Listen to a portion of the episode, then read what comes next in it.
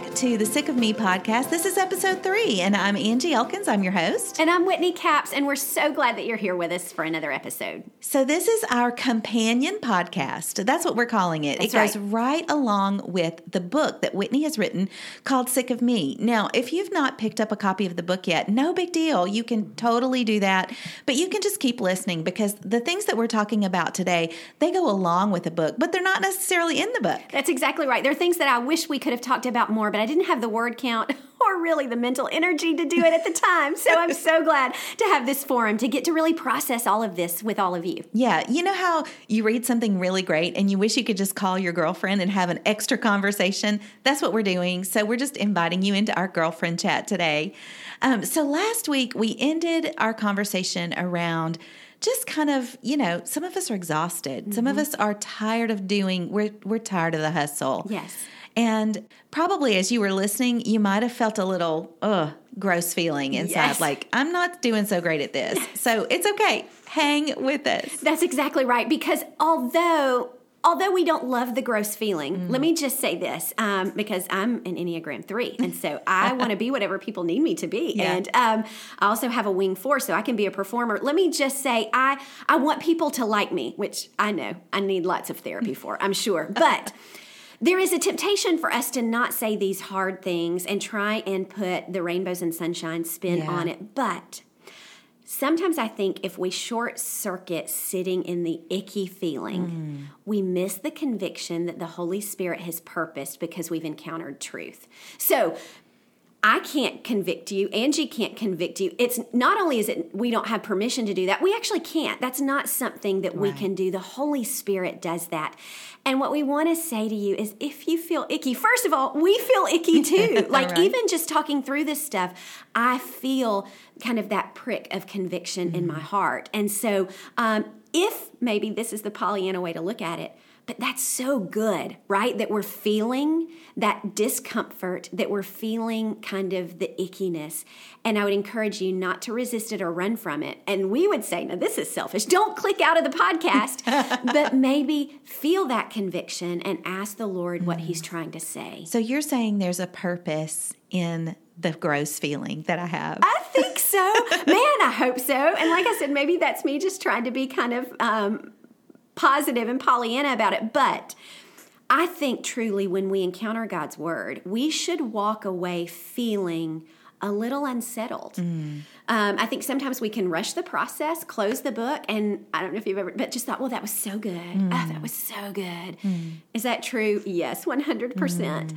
But when we encounter truth and hold that mirror up to us, I think we should sit with it long enough to see the blemishes and imperfections that it points out and not cover them up, not turn away and forget what we've just heard, but really sit with that ickiness, that gross feeling. Yeah, and I mean, I think we've all felt it, and we've. I I think even in our culture, we are told ignore it, get Yeah. away from it. Yeah. Um, from feel that. good about yourself. Don't Yes. feel bad. That's just right. Yeah. Don't you walk in that shame? Listen, you need Right. to believe who you are in Christ. And again, it's a message that we even hear sometimes in the church. Mm-hmm. Please let me say, if you've ever heard this, no one is telling you something that's untrue. And never has it been malicious to, to lie or mislead you. But sometimes we can lean so far into the good feeling, our good identity, and who we are in Christ that we ignore what bit of my flesh is still left. Yeah. And so, part of what I hope being sick of me does is lets that stuff kind of bubble to the surface. Mm. And we see the sick of me, that, um, what would you say? The debris Mm-hmm. that's left over, the residue of flesh. Mm. And at least acknowledge it and now ask the Holy Spirit what He wants to do. Okay, with that was my next question. So once we acknowledge it, Mm. once we see it there and we know I've got this debris floating on the surface, man, that's a great image because I'm picturing like a dirty swamp. That's exactly exactly right. That's exactly right. that feels about right. I'm picturing the debris floating in my life, and I know I got to get rid of it. So what do I do?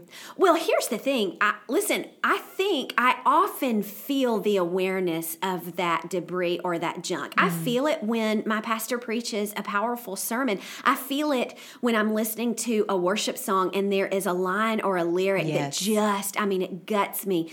I think the feeling is not unusual let me just say, I think the way I have traditionally dealt with the feeling has not been helpful mm. in moving me towards holiness. So here's what I mean by that generic confession leads to generic obedience. Mm. And so what happens is I will go home and I'll say, God, I'm so sorry that I failed you today. I'm sorry mm. that I didn't live up to the call of my life and the potential that the Holy Spirit has given me. And I continue to fall into these traps. And so I want you to forgive me. Mm. So what happens tomorrow? I wake up and I think, I want to be a better Christ follower. And I just, I want to look more like Jesus.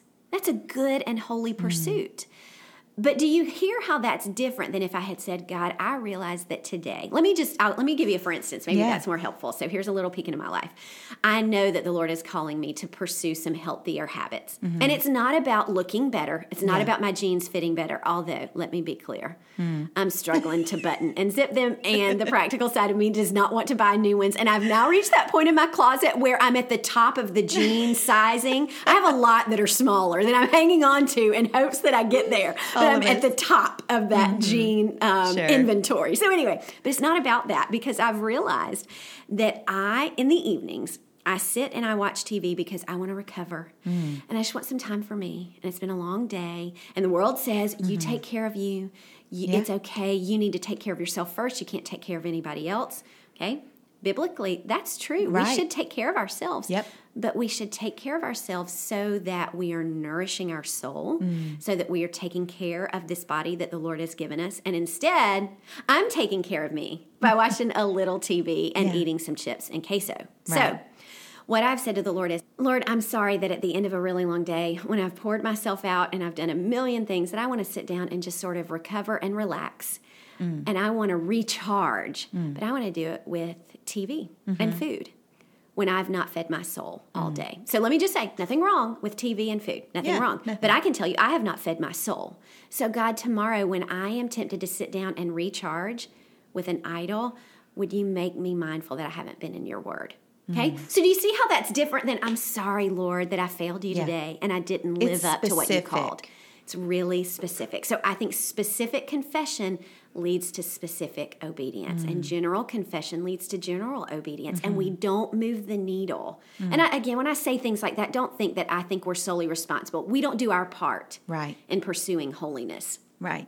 So, um, one of the things that I think is beneficial is for us to just name that ickiness. Mm-hmm name the debris. Yeah. And acknowledge it so that the Holy Spirit can tell us what He wants us to do with it. And that's the part of the process that I've been missing. Yeah.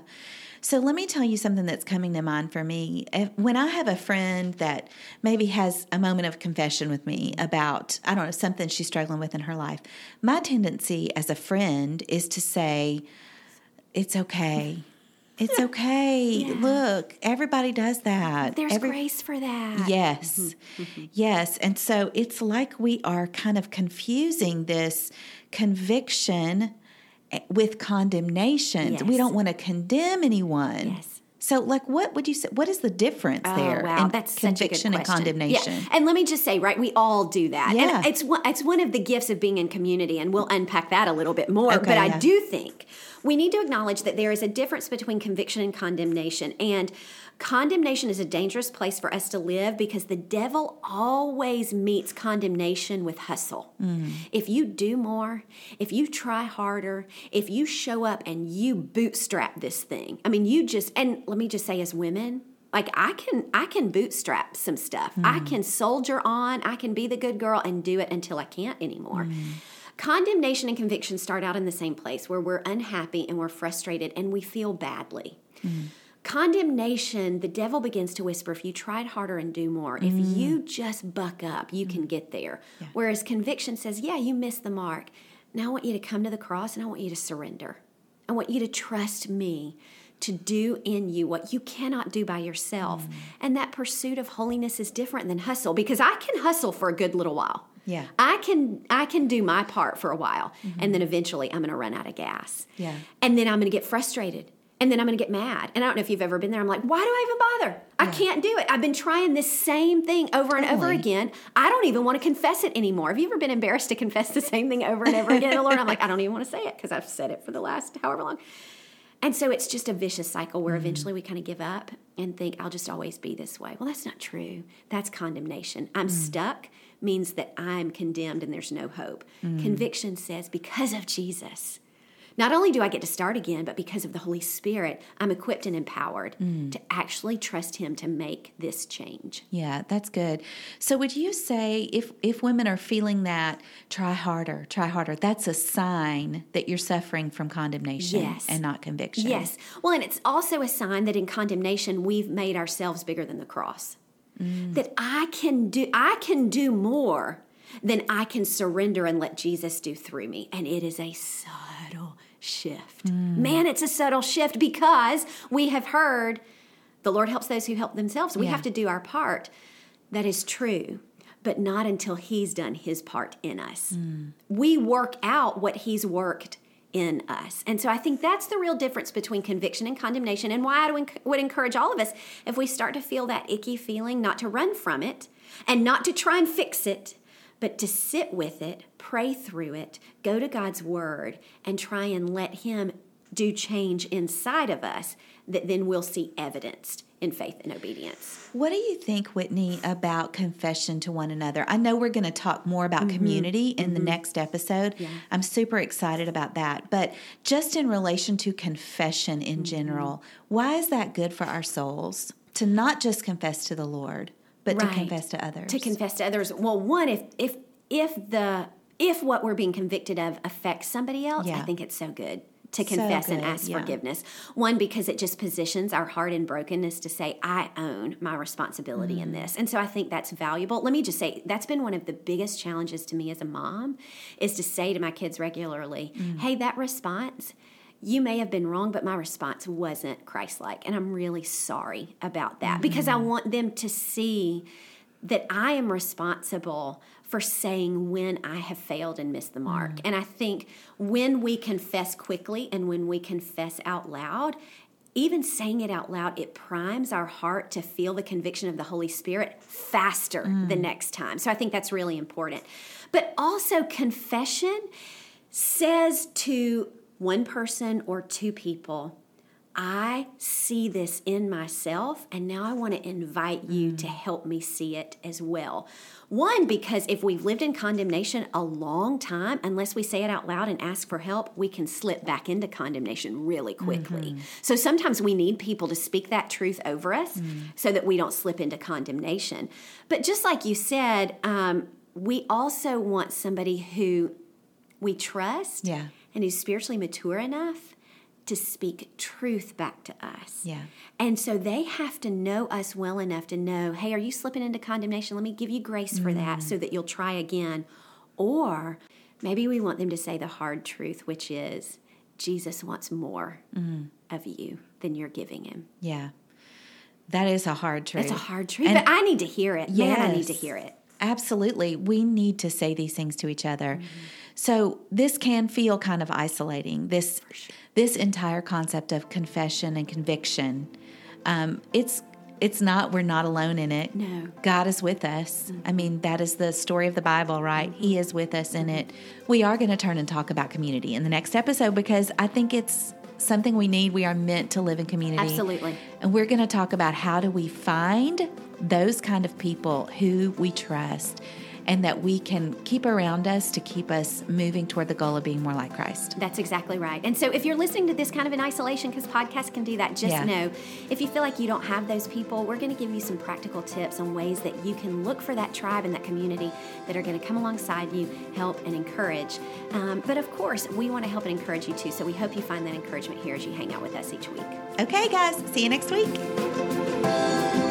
Thank you for joining Whitney and I today. Please remember to check out all the links in the show notes where you'll find places to purchase Whitney's book, Sick of Me, as well as the accompanying Bible study called We Over Me. Remember to follow Whitney and me on social media. We would love to connect with you on Facebook and Instagram. You can find links in the show notes as to where to find us. Now, as you listen to this episode, I bet you thought of a friend or two who might like to hear this message. Would you text this episode link to that friend right now? This is the best way to get a great conversation started. Thank you again for listening. As you head into the rest of your day, we pray you will be inspired to pursue not just honesty in your relationships, but holiness. That's where actual change happens and when we become more like Jesus.